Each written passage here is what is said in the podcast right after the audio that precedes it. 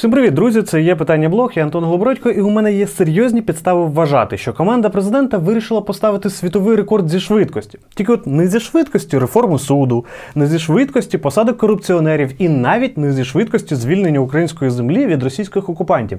Їх цікавить швидкість скандалів. Давайте просто зараз порахуємо. Пройшло буквально два тижні після початку політичного сезону. Ну так же склалося, що політичний сезон починається після Дня Незалежності. А вони вже за ці 10 робочих днів встигли встряти в 5 крупних скандалів. По-перше, це П'яне ДТП. По-друге, це п'янка мафіозі і силовиків в одному місці. По-третє, це скандал з е, великим всесвітньо визнаним СМІ. По-четверте, це, судячи з усього, незаконне збагачення депутата. І по-п'яте, це спроби завалити президентський законопроект з деолігархізації, яким так пишався наш гарант. Ну, але давайте про все по порядку. Для початку не забувайте підписатися на цей канал, поставити вподобайку і написати, що ви думаєте про нашу сьогоднішню владу. Поїхали!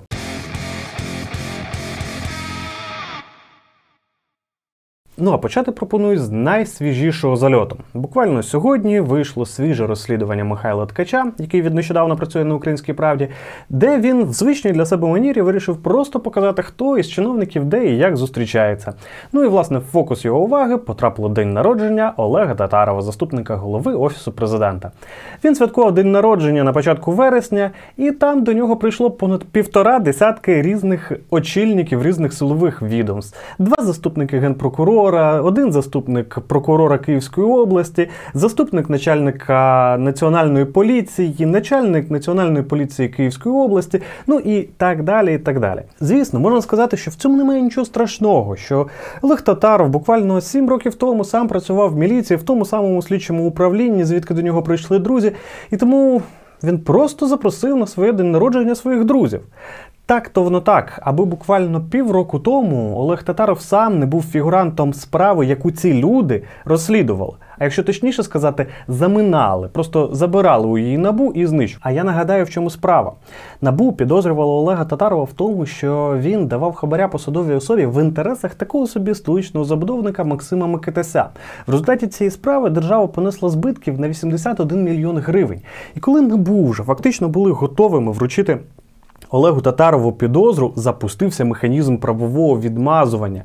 Хто тільки не відмазував Олега Татарова? І Нацпол, і СБУ, і прокуратура, і суди всіх інстанцій, як казав Віталій Шабунін, тільки ЖЕК не відмазував Татарова. І у них вийшло. Вони спочатку забрали справу у НАБУ і спеціальної антикорупційної прокуратури, передали її звичайну прокуратуру в СБУ. Там вона, власне, і померла. І коли це сталося, стало зрозуміло, що підозрюваний у реальному корупційному злочині не просто не зазнає ніяких покарань, він просто миттєво відмазався і залишився на своїй посаді. Активісти почали збирати підписи під петицію до президента з вимогою звільнити Олега Татарова. І що ви думаєте, президент на це сказав?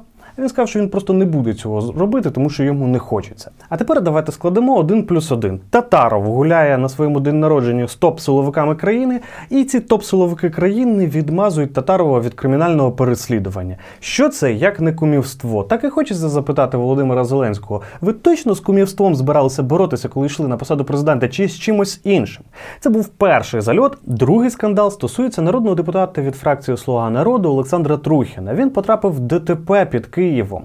Трапилось це ще 23 серпня, і напевно так би і залишилось ніким не поміченим, аби Олександр Трухін, ну чи за його дорученням, чи навіть без доручення, але почали намагатися стерти з інтернету усю інформацію про це ДТП. Навіть пропонували журналістам гроші за те, щоб ті повидаляли зі своїх сайтів е, новини про це ДТП. Ну і отут, звісно, розгорівся скандал. А коли розгорівся скандал, то нагору полізла вся брудна білизна.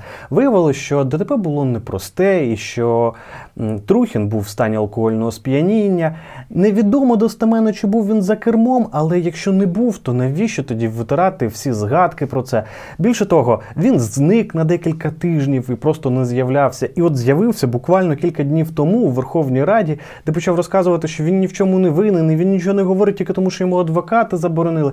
Але вже зараз є інформація про те, що у Нацполу є відео, які чітко свідчать про те, що Олександр Трухін був за кермом своєї машини. А так як він був скоріше за все в стані алкогольного сп'яніння, ну принаймні про це говорять свідки, які його бачили в Полтаві перед виїздом з склянкою міцних напоїв у своїх руках.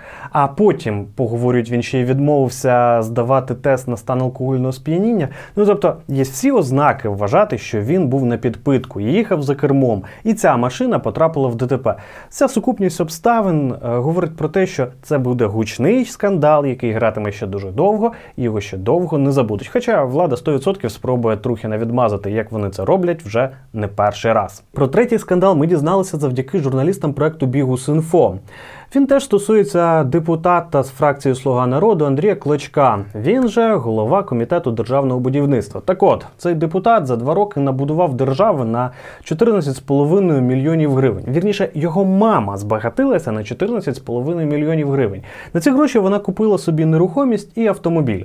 Дві квартири в Києві, одну земельну ділянку під Києвом в дуже крутому районі, на якій прямо зараз іде будівництво, і один будинок під Києвом.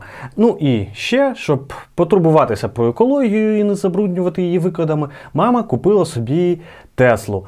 Мама любить скорость. Я не знаю, чи мама Клачка теж любить скорость чи ні, але ні Клачко, ні його дружина, ні його мама за ці два роки просто не заробили на таку кількість нерухомості.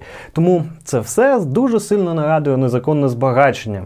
Ще один скандал розвивається прямо в ці хвилини, можна сказати, на наших очах. І виникнув він в тому місці, де здавалося б, взагалі ніяких скандалів вже бути не може. Видання CNN опублікувало великий аналітичний матеріал про те, як українські розвідники вербували вагнерівців.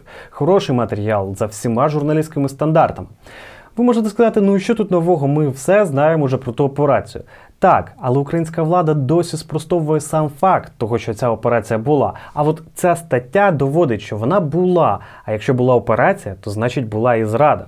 І от знаєте, що кумедно в цій історії вийшов до журналістів Михайло Подоляк, заступник голови офісу президента Андрія Єрмака, і звинуватив CNN в дезінформації. Ви вдумайтесь собі, якийсь Подоляк з офісу українського президента звинувачує CNN в дезінформації. От тільки ця подія сама по собі тягне на окремий скандал. А якщо вкопнути ще в глиб історії з вагнерівцями, то це піднімає на світ Божий одну давню хворобу української влади провал операції з вагнерівцями. Про це я, до речі, сьогодні все розповідав. Можете подивитись за цим посиланням. Ну і ще один скандал, про який я хотів би вам нагадати, це спроби завалити президентський антиолігархічний закон.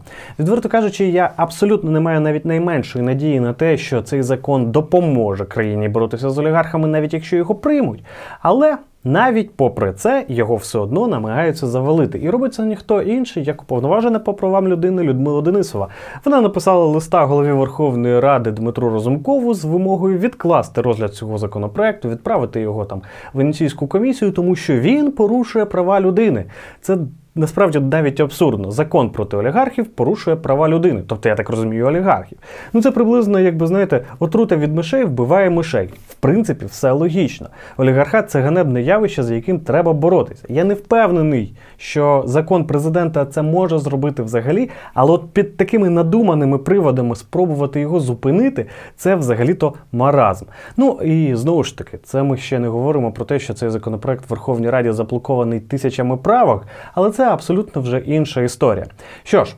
Отак, от ми нарахували 5 скандалів, які трапились навколо президента і його оточення буквально за останні 10 днів. І це я вже не говорю про такі, знаєте, несуттєві в інформаційному полі справи, як то блокування судової реформи або спроби завалити конкурс е, на головного спеціалізованого антикорупційного прокурора. Хоча ці теми дві набагато важливіші, ніж все, що я сказав раніше, але. Питання судочинства, мені здається, в цій країні абсолютно нікому не цікаві. Ну, крім вас, звісно. Як же в цій ситуації може вчинити Володимир Зеленський? Тут насправді є дві моделі поведінки. Перша, як у Януковича, покривати своїх до останнього, так би сказати, до останнього набою, триматися за них і нікого не здавати, всі конфлікти тримати всередині, а будь-які розколи всередині своєї політичної тусовки приховувати. Він може так спробувати зробити, але боюсь, тоді він повторить долю Януковича і буде тікати на Ростов. Хоча боюсь, що навіть в Ростові його будуть не дуже раді бачити. Ну а другий варіант вчиняти як нормальний європейський лідер. Правда, для цього треба спочатку реформувати суди, прокуратуру, ДБР, СБУ, Нацпол.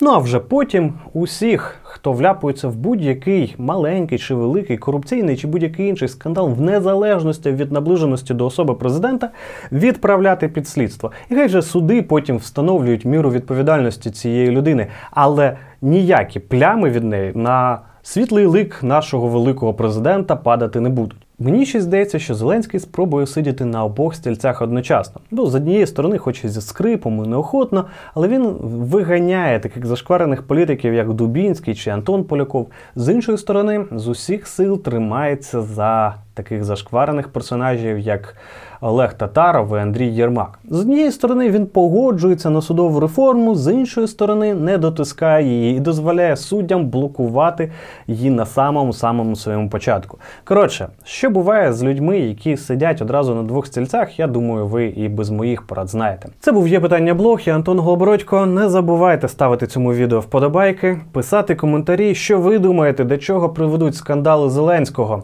Ну і звісно, ділитись цим відео. І якщо ще не підписались на цей канал, то обов'язково робіть це. До скорої зустрічі!